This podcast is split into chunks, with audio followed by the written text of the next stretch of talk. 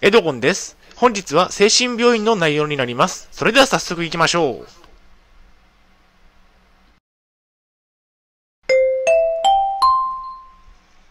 はい、HCAP チャンネルにようこそ。えー本日の内容ですが、病院でサンダル使用は危険、転ぶ原因にといった内容でお送りしたいと思います。えー前提条件があります。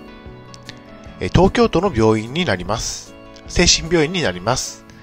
山奥にあった病院になります。大変申し訳ないのですが、ポッドキャストの方は写真が見れないのでご了承ください。それではコンテンツですね。丸1番、精神病院に入院。丸2番、サンダルは大変滑りやすく危険。丸3番、転びやすい場所がある。丸4番、サンダルの使用が禁止になった。最後に本日の行動プランと終わりにがあります。まずはコンテンツの丸1番、精神病院に入院したということについてお送りしおお送りしたいと思います。えー私は2016年12月に精神病院の閉鎖病棟の隔離室に入院をしました。合計で3年間の入院生活でした。長く険しかったです。本当に思い返してみれば、とても長く険しい道のりでした。え入院した最初の頃は隔離室に入院をしました。え隔離室なので部屋から一歩も外に出られなかったです。なので看護師さんに履物を買ってきてもらいました。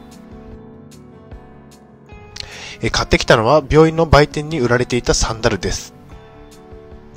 えー大変滑りやすくとても危険な履物でした。丸2番、サンダルは大変滑りやすく危険。えー3回も滑って転びました。えー転びそうになったことは数えきれないくらいあります。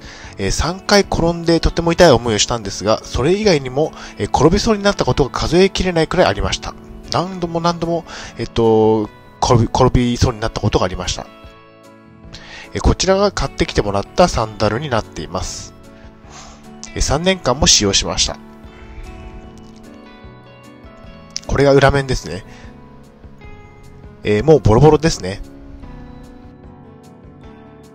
えー滑って転んだ際に打ち付けた傷がこちらになります。えーと、痛かったです。打ち付けた後、しばらくは血が滲んでいました。怪我も負ってしまったのに、買い替える、買い替えるのが面倒で、そのまま履き続けていました。お金ももったいないですし。病院でのサンダル使用は危険ということですね。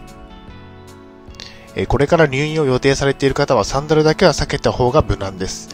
転んで本当に怪我をしてしまうので、サンダルを履くのだけはやめておいた方がいいでしょう。丸3番、転びやすい場所がある。まどのようなところが転びやすいのかということですね。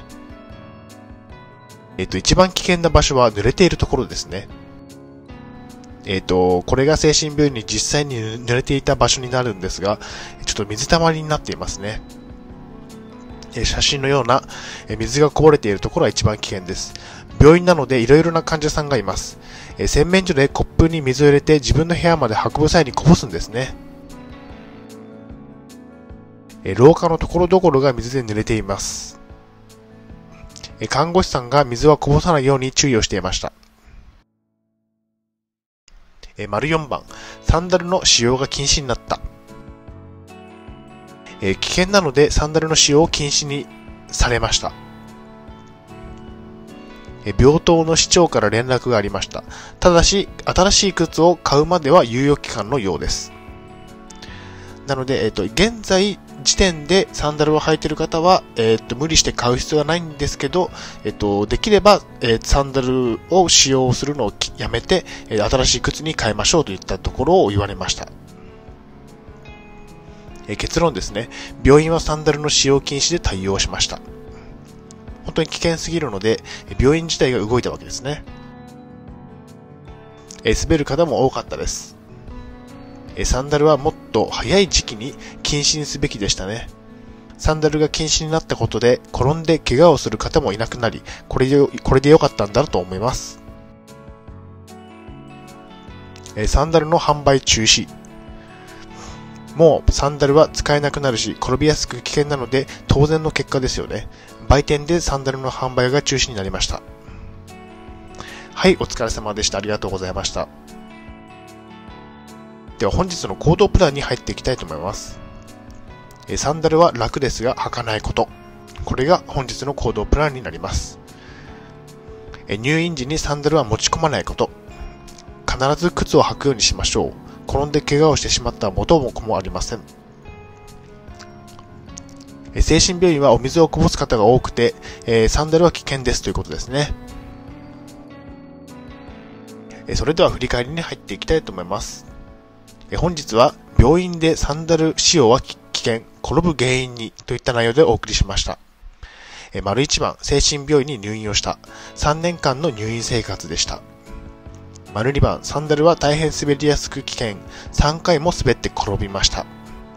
丸3番、転びやすい場所がある。特に水で濡れているところ。丸4番、サンダルの使用が禁止に、当然の結果ですね。終わりにです。最後までご覧いただきありがとうございます。ブログ HCAP も2年間運営しています。Twitter もやっています。チャンネル登録といいねボタンを押していただけると嬉しいです。また次の動画、ポッドキャストでお会いしましょう。病気の方は無理をなさらずお過ごしください。